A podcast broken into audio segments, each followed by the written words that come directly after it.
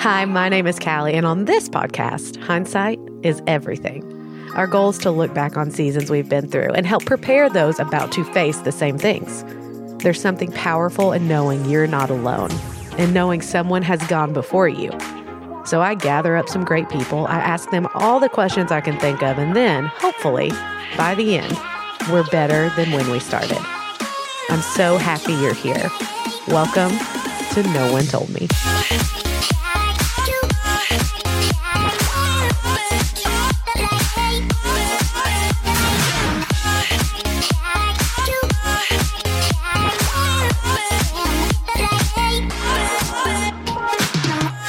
So here's what I've noticed over the years. When I feel the most lost is when I have found the most direction in God's Word. I mean, I really went in hard to figure out how to plant my feet in what I didn't fully understand. But then I started thinking, why do I get so intentional about that only when I'm desperate for it? Like, why do I think those are the only times I'll learn something that takes root? God's word is alive, which sounds weird, I know, but all I mean is that the Bible can teach you something every time you open it if you're going in asking to hear. You know, like when I open it, I'm fully expecting to leave better, more equipped to walk into whatever the day holds. And I'm constantly surprised by what I learn from stories I've read or heard so many times before. Like this story from John 8. I have heard it so many times, but this time around, when I read it, I took something completely different away. And I think when we fill up, it's easier to pour out. And that's what I hope we can do today. But let's just start with a little bit of backstory to John 8. You know, at this point, Jesus had begun his ministry. And let's be honest, our friends, the Pharisees, they weren't huge fans. You know, the Pharisees, they wanted Jesus to do things their way by their established laws. And what Jesus was doing, well, it had never been done before, ever. So in John 2, he performed his first miracle, turning water to wine. A few chapters later, in John 4, he healed the son of a well known government official. And just one chapter over, in John 9, he would heal a blind man. Jesus just was not playing by their rules. Like in John 5, he healed a man, but it was on the Sabbath. The Pharisees believed, you know, we finally caught him breaking the law. But he was really just doing what he came to do all along, and that was to help people. Jesus talked to anyone, he loved everyone, and cultural standards did not even cross his mind. He said things like, love one another, forgive over and over, and that went against everything the teachers of religion claimed to be law and they were pretty upset. So they started scheming. They wanted to catch Jesus breaking laws so they could have charges to bring against him. Here in John 8, they're bringing a woman before Jesus that they know had broken a law. There was no doubt or trial necessary. She was a criminal and sinner in their eyes. They knew Jesus was compassionate, so they brought her forward, seeing if Jesus would excuse her sin simply because he felt bad for her. But Jesus surprises them. He doesn't talk through the law or force her to explain herself. Jesus dealt with the whole situation creatively, intentionally. Doesn't he do that with us too? I mean, I've noticed in my own life, I had this habit of speaking before thinking. I know that is shocking to everyone. My husband says if he were to write a biography about my life, he would name it, Just Because You Think It Doesn't Mean You Should Say It. And that's fair. I can't even be mad about it. But I've consistently asked Jesus to make me more thoughtful, to set a filter on my mouth and let my words always carry intentional meaning. And with time, I've seen how he creatively helps me overcome this obstacle. When I think I have something very important to say that just must be heard, I literally see the word pause flash in my mind, which is super weird, I know, and it's weird enough to actually make me pause. It's been a discipline that I've slowly developed, but when I pause, when I wait, I can guarantee you and point to specific examples when I have not said something in that moment. And then I was given an opportunity later on at an important grace filled time to share what I think. And I've not been given those opportunities, which probably means what I had to say didn't need to be said at all. Let's jump into the story and break down the ins and outs of what Jesus did a little further. In John 8, 1 through 3, Jesus returned to the Mount of Olives, but early the next morning, he was back again at the temple. A crowd soon gathered, and he sat down and taught them. And as he was speaking, the teachers of religious law and the Pharisees brought a woman who had been caught in the act of adultery, and they put her in front of the crowd. So obviously, we really don't know much about the woman. From these verses, we see it was early in the morning, which means she was probably caught the night before and set in a jail, probably alone, isolated for hours. Can you just imagine the anxiety, the doubt, the fear? You know, for many of us, that's not too hard to imagine because we sit in it pretty often too, right? I've noticed with a lot of women, myself included, anxiety and doubt become friends of ours over time. So here the Pharisees come, they pull her out of her cell, and they drag her before Jesus and a crowd of people. They said, Jesus, teacher, this woman was caught in the act of adultery. The law of Moses says to stone her. What do you say? There it is. Those were the words that she knew, but didn't want to speak out loud. Because according to the law, she was a sinner who deserved punishment. And according to that same law, the punishment was stoning. So here she was with her sin on full display. Her shame was announced to the world, and in that moment, Jesus could have immediately responded. I mean, I bet he already knew exactly what should happen. But he paused. In that one pause, he took a breath and as they were trying to trap him into saying something they could use against him, he instead he stooped down and he wrote in the dust with his finger. Now they kept demanding an answer, so he stood up again and he said, "All right, let the one who has never sinned throw the first stone." Then he stooped down again and he just kept writing in the dust. He didn't lash out, he didn't yell, he didn't demand that they change. If it was me, you know, I would have some words for these guys, right? Like at this point, I would just be annoyed. It's like when you have kids and they need immediate answers to these just extremely important questions, like, can we have another episode of Mickey? And then when you don't answer in like the 0.3 seconds that they want you to, it's mom, mom, hey, mom, mom, mom. That's what I feel like these Pharisees are like. They're like toddlers at this point. They were trying over and over again to corner Jesus, and yet he still paused. He didn't fold to the pressure of the moment. He gave them a pretty simple choice. Jesus turned the tables in that he asked them to consider themselves, consider their own actions. Jesus knew how to speak to these accusers, these men who were experts on religious law. In that pause, I like to think Jesus considered his own response. He weighed his words. How many times do we need to do that?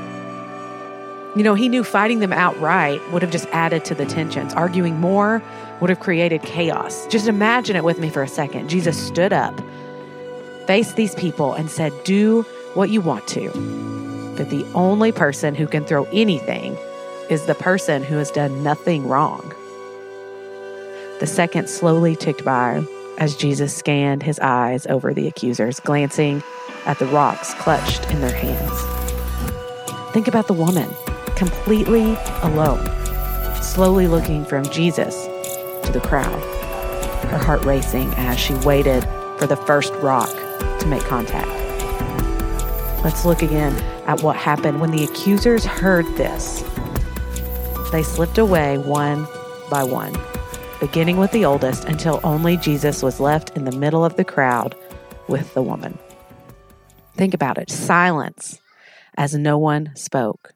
She's bracing for impact. And then, hearing something hit the ground, and an older man near the front turns and makes his way away from the crowd. Another thud, another, as stones are being dropped. The dust is stirred as accusers are slipping away one by one. And each person in that crowd came face to face with one certainty. We have all sinned. We've all fallen short, and glancing up, Jesus sees it is only him and the woman standing where so many had just been. Standing to his feet, Jesus asked a simple, pointed question in the next verses Where are your accusers? He said to the woman. Didn't even one of them condemn you? No, Lord, she said. And Jesus said, Neither do I. Go and sin no more. It's as if he hadn't heard the rocks drop. Like he didn't hear the shuffle of feet as one by one the accusers left he didn't ask her what she did, how all this came about, how she found herself here. He already knew all of that. But he wanted her to see it. He wanted her to feel it, to feel what it's like to go from drowning in your fear and your sorrow, sin, uncertainty, and anxiety to taking your first breath of freedom. Jesus offered her freedom. She, like her accusers, was given a choice continue to carry this load with you the constant guilt, shame, uncertainty, loss, anger, or complete forgiveness, complete freedom. You know, I've heard my pastor say several times that the best part of reading the Bible is you can always find yourself in it, always. So, where are we in this story? I think many of us probably have rocks in our hands, honestly. Maybe the rocks we carry aren't always rocks we mean to throw at others. Maybe they're the rocks we punish ourselves with. The rocks we think are our own burden to carry. We probably start out just holding one, but then maybe we pick up another and another. Your rock might be anxiety or fear. You know, will you pass the class or get the job, find the one, step into your calling? Will your marriage stay strong? Will you be able to pay the bill? Maybe the rock you carry is anger and bitterness. Why is my husband staying at work so long? Why don't my kids call me anymore? Then there's loneliness and isolation no one understands me. I'm not worth knowing. But what about pride? You know, that one's a sneaky one. It weighs us down with thoughts like, I can do better at this than her, or I can handle all this. I don't need any help. Then there's that ever present weight of envy and comparison, and social media triples this load, honestly. Why don't I look like her? My family needs to be more put together. My home, my car, my career, my clothes all of it isn't quite meeting expectation. You know, expectations, might I add, that are set by people showing you the best of their lives, not always the reality of their lives. And for you, it can be anything a weakness, an addiction. But let's be clear, it is something for everyone. And no one, no one is listening right now without a rock in their hand. And if we are painfully honest with each other, we're holding more than one at a time much like that crowd in the story. And we're carrying the weight of sin, much like the woman in our story. Pretty soon, our load is too much. It's too heavy. Our heads are down, and we are fully focused on carrying this load, managing it, just trying to make it, pulling and tugging the load along behind us, trying to get where we want to be, where we're called to be, or maybe just simply to where we think others want us to be. And it's easy for me to say, leave it all behind, walk away. Trust Jesus and everything is great all day, every day. Nothing but beautiful sunsets and ice cold Diet Coke forever and always. I can proclaim truths over you that many of you have heard, or if you are just hearing them for the first time, I promise you can grab on and hold on to the lifesaver that is Jesus Christ. But we live in a fallen world where our grip loosens as the weight of the rocks we carry pulls us down. One day, we leave our load, and the next day, we come right back here to where it is, and maybe we just pick a few of the lighter ones. But let me tell you from experience once the door is cracked, it's easier to just keep adding on. It's pretty bleak, right? Honestly, it's pretty lonely too. I'm sure many of you have lived this pattern over and over, and maybe some don't even realize you're in the heart of it right now. You know, heading into my mid 20s, I started with just a rock or two. I've not always thought very highly or even really very midly of myself. How I look, what I weigh, how valued I am at home and work, all of it fed lies that I wasn't capable, good enough, or valuable in any way. I had this constant itch to prove myself.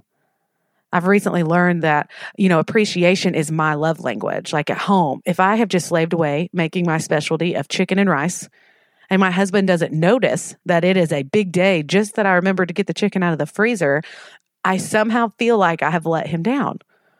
Before long, comparison made its way into my life too. Then I had my first kid, and hello, anxiety, hello, fear. These emotions moved into my heart. They put in stakes. I mean, good grief, they built their own houses. They have a nice little cul de sac each with a couple of acres, if I'm honest with you. I kept my eyes on the rise and fall of the chest of my baby girl around the clock for weeks, convincing myself that just me watching her, that's what was keeping her alive, that my eyes on her was the only thing keeping anything bad from happening to her. But this pile of rocks that I had, it kept growing. My load got heavier, lonelier, and pretty soon I was stuck. I think we all face seasons of being stuck, whether it's not knowing what you want to do after college, waiting to meet the man you'll marry to stay or leave a job, waiting for the plus sign on a pregnancy test, figuring out life after your kids move out and start their families. Every single one of us have faced or will face a season like this. And I was so caught up in me and carrying my own rocks that every time I looked, I was standing by myself. What I craved was knowing that other people were feeling what I felt. I wanted to know how others walked through these seasons. What I really needed was community. I needed other women to say, I've been there. I needed to be reminded of grace. Much like Jesus did for that woman in John 8, he covered all of her disgrace with his blanket of grace. And what she didn't know, and what the crowd didn't know, is that he would carry every one of those rocks scattered on the ground himself. Jesus said, Come to me, all of you who are weary, carry heavy burdens, and I will give you rest. Take my yoke upon you, let me teach you, because I am humble and gentle at heart, and you will find rest for your souls. For my yoke is easy to bear, and the burden I give you is light. A paraphrase says it this way, and I love it so much. Jesus said, Are you tired, worn out, burned out? Come to me. Get away with me and you'll recover your life. I'll show you how to take a real rest. Walk with me and work with me. Watch how I do it. Learn the unforced rhythms of grace. I won't lay anything heavy or ill fitting on you. Keep company with me, and you'll learn to live freely and lightly. Jesus wants your load, but sometimes we have trouble remembering to give it up or really even wanting to give it up.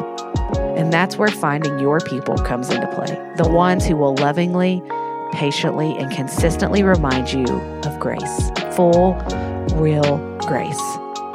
But you're only going to find those people if you're open to it, if you're brave. If you say, This feels uncomfortable to step out like this, this is not my instinct to step out like this.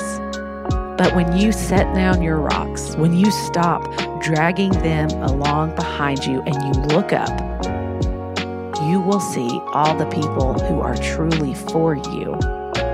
And you'll find very few people who are against you. Because when you drop your rocks and open your hands, that's when grace steps in. Love ending every episode telling you how thankful I am for you, that you would take your time to listen to what we're trying to do here.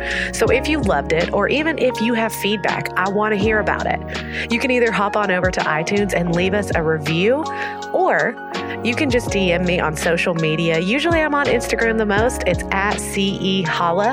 And again, I love hearing from you guys. So make sure you either write a review or send me a DM, which always seems a little bit desperate asking for it, but here I am asking anyways. Thanks again for tuning in.